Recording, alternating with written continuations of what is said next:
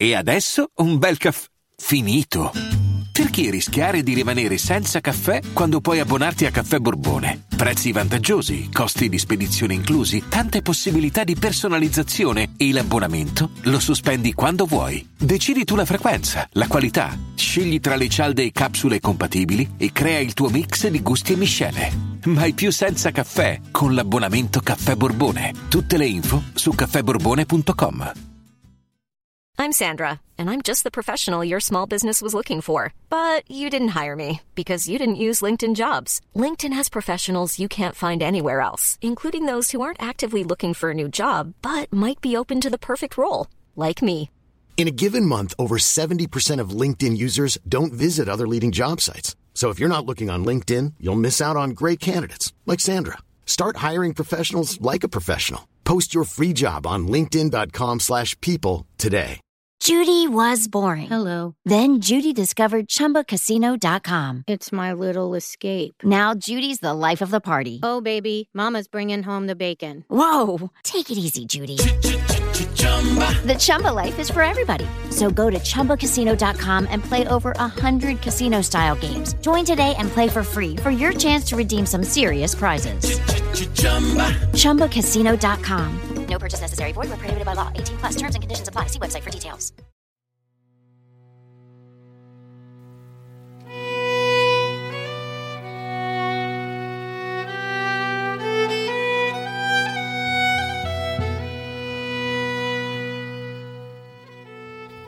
L'orrore, come sappiamo, si annida quasi sempre nel buio, dove i nostri occhi sono un'arma spuntata che ci lascia senza difese. C'è un altro tipo di minaccia, però, che non ha bisogno di nascondersi nelle pieghe dell'oscurità per farci del male. È un orrore alla luce del sole, che trae nutrimento proprio dalla nostra vista, atterrita dall'imprevisto. Questo, per certi versi, è ancora più spaventoso. Ne sa qualcosa il giovane Elia V, che il 17 agosto di 16 anni fa ne ebbe una prova terrificante.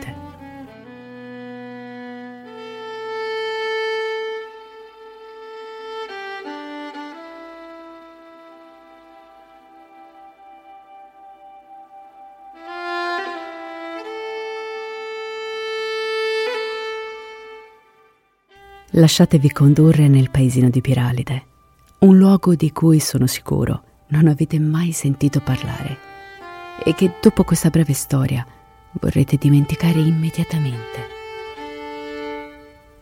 Quella del 2006 fu un'estate speciale per Elia. L'Italia vinse i mondiali di calcio e la gioia dilagò per le strade. Ma al giovane accadde qualcosa di più personale che contribuì a rendere quella stagione memorabile. Innanzitutto, la festa per il suo sedicesimo compleanno che organizzò nella tenuta con piscina di suo zio e, fatto decisamente più notevole, alla fine di quella stessa serata si ritrovò innamorato e non di una ragazza come tutte le altre. A Piralide i turisti erano merce rara e ancor più difficile era che ci arrivasse una dea catapultata da un'altra dimensione, come Hilde Forbanna, padre svedese, madre italiana, bellezza non di questo mondo. La sua comparsa in paese aveva provocato tale clamore nella popolazione degli adolescenti maschi che un sismografo piazzato nei loro ormoni avrebbe fatto registrare un terremoto della massima magnitudo, con esiti devastanti. Si erano formate crepe nei loro cuori, non più rimarginabili. Hilde aveva passato i primi giorni in paese solo a farsi contemplare, senza degnare di un sorriso o di una parola a nessuno dei giovani piralidesi in adorazione, fino al compleanno di Lia, quando, agghindata in un lucente vestitino bianco, aveva finito per concedere il più appassionato e bollente dei baci al festeggiato. La mente del ragazzo si era così tramutata in una purea informe, assoggettata in tutto e per tutto ai capricci di Hilde, come le maree della terra i cui fili sono mossi dai destini orbitali della luna. E veniamo al giorno in questione, il 17 agosto. Elia e Hilde passeggiavano lungo il sentiero di terra battuta che circondava il paese. Lui felice, lei all'apparenza annoiata. Il caldo asfissiante squagliava anche le cicale invisibili e i loro canti. Mi ami, Elia? Chiese la ragazza ad un tratto. Il ragazzo ci mise un istante a disincagliare il fiato arenato in gola, più della mia stessa vita, rispose lui. Bene, dimostramelo. Come? Lei ci pensò un attimo, prima di annunciare in un sussurro. Va a prendere per me un pezzo di corteccia dall'albero dei violini. Elia sentì le ginocchia cedergli, quasi avesse ricevuto una mazzata nelle giunture tra coscia e gamba. L'albero era così chiamato perché si credeva bastasse carezzare la sua liscia superficie per sentire una melodia armoniosa di violino diffondersi dal suo legno. Sembra che nessuno abbia mai controllato se fosse verità o leggenda. L'albero sorgeva su una collinetta per accedere alla quale era necessario attraversare un vasto campo di sorgo rosso, un cereale simile al mais, le cui piante alte fino a tre metri erano sorvegliate da sedici spaventapasseri terrificanti. Erano conciati in modo così macabro, si diceva, da non limitarsi a dissuadere solo gli uccelli.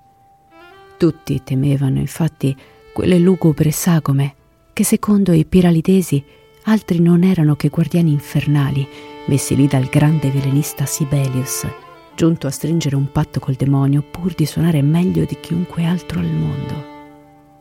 Alla morte, la sua anima era finita dentro il tronco dell'albero di Piralide e a nessuno era dato avvicinarsi. Nessuno sano di mente avrebbe attraversato la distesa coltivata e frusciante ad ogni alito di vento. Ma non si può attraversare il campo di sorgo, Hilde, provò a giustificarsi Elia, che nonostante l'aria torrida fu raggelato dalla richiesta. Quindi sei un bugiardo, disse lei incrociando le braccia.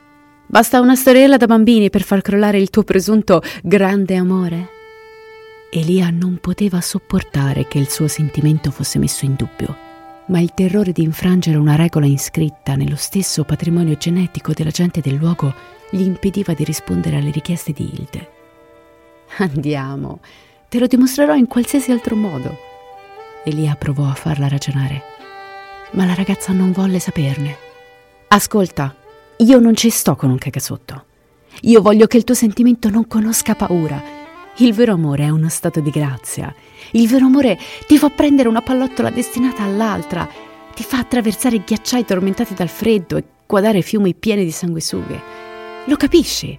Io non so che farmene di parole infiorettate e un amore scadente. Hilde aveva parlato senza pause, con una determinazione che non ammetteva repliche. Elia si fece coraggio. Aspettami qui, tornerò con ciò che mi hai chiesto. Hilde sorrise e le cicale ripresero a frenire.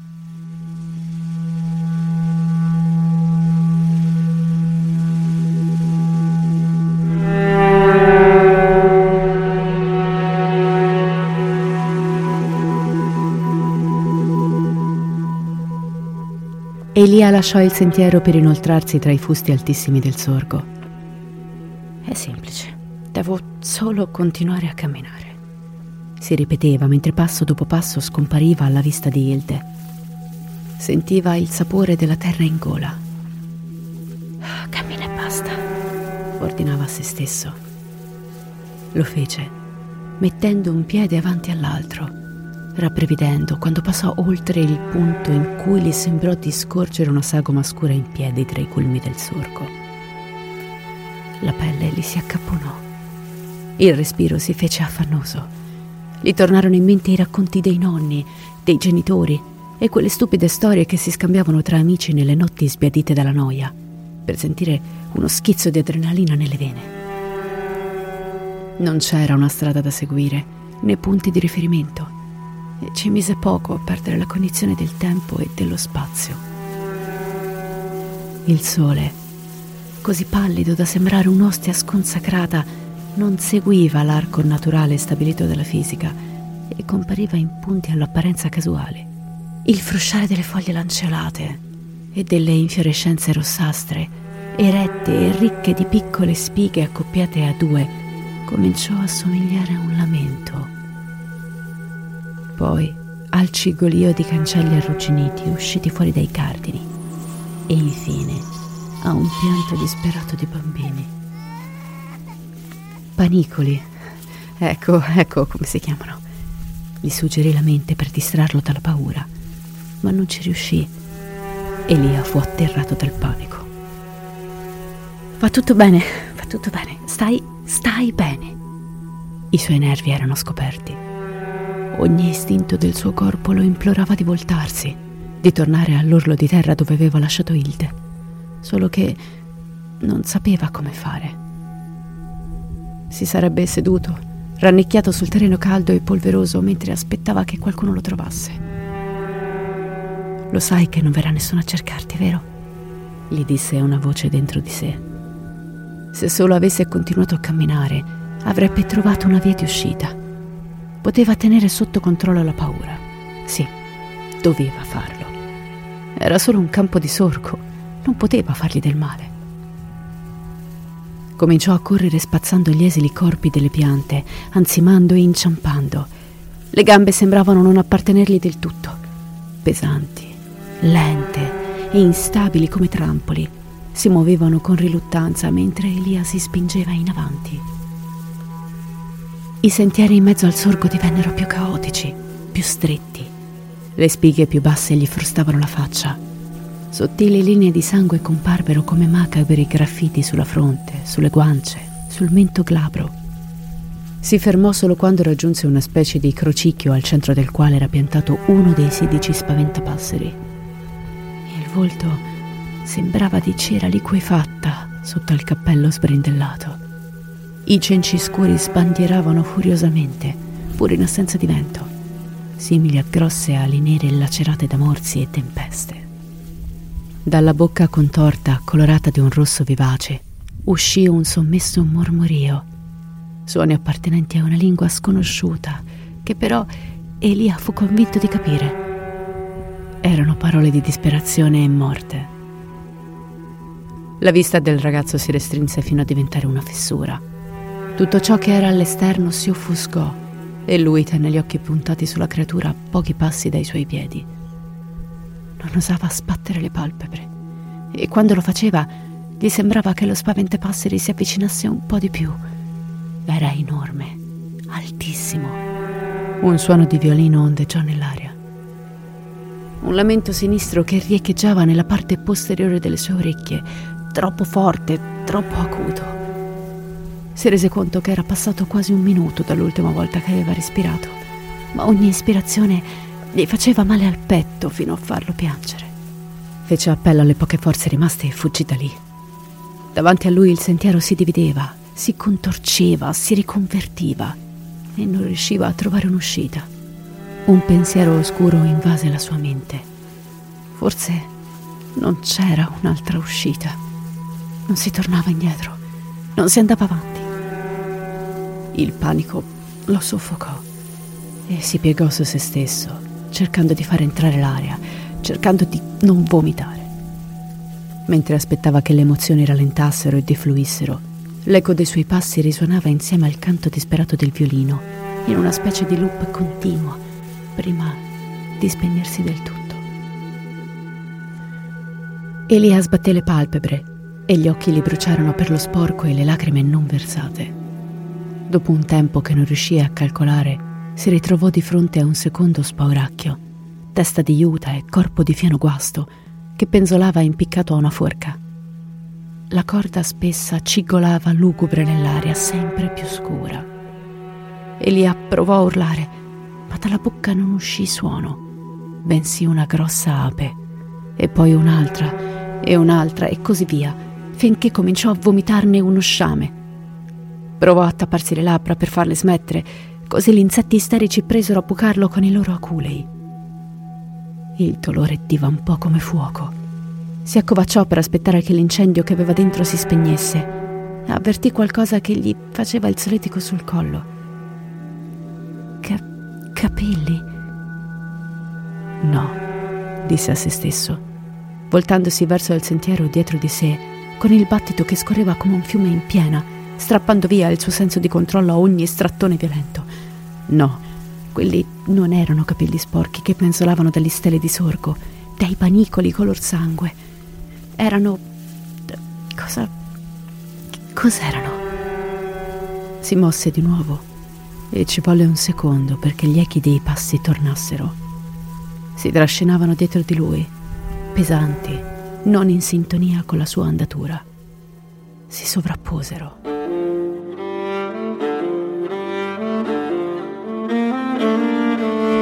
I suoi passi divennero più lunghi, più veloci, mentre il cuore minacciava di squarciargli il petto.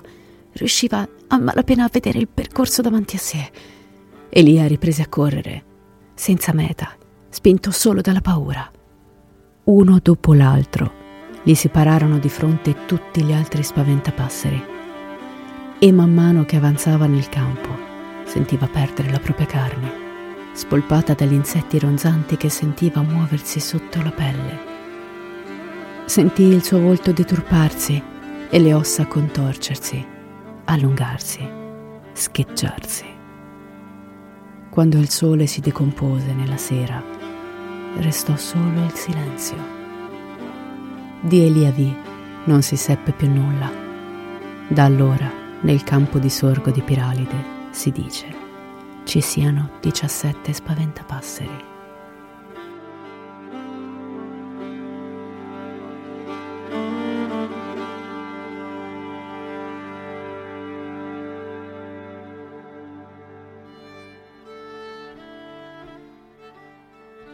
Questo speciale di San Valentino ovviamente non è un caso true crime, ma è un racconto meraviglioso scritto proprio per noi dal carissimo Maglio Castagna scrittore, sceneggiatore e regista.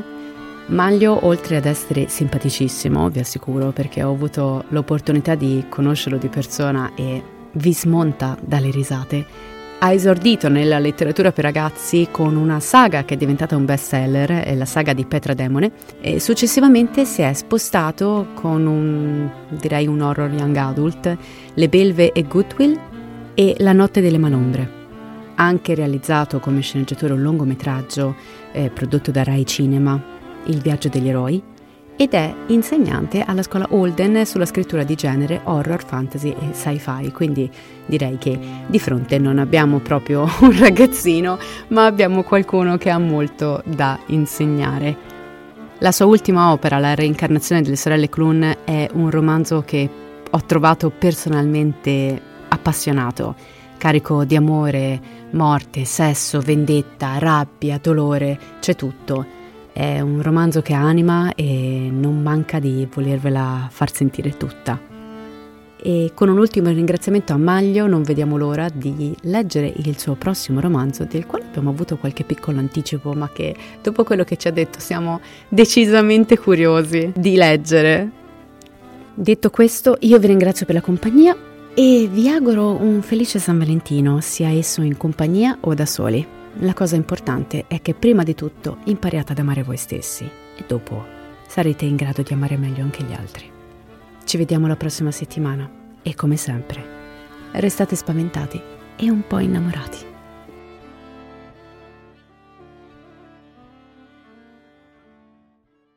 Judy was boring. Hello. Then Judy discovered ChumbaCasino.com. It's my little escape. Now Judy's the life of the party. Oh, baby, Mama's bringing home the bacon. Whoa! Take it easy, Judy. The Chumba life is for everybody. So go to ChumbaCasino.com and play over 100 casino style games. Join today and play for free for your chance to redeem some serious prizes. ChumbaCasino.com. No purchase necessary. Void where prohibited by law. 18 plus terms and conditions apply. See website for details.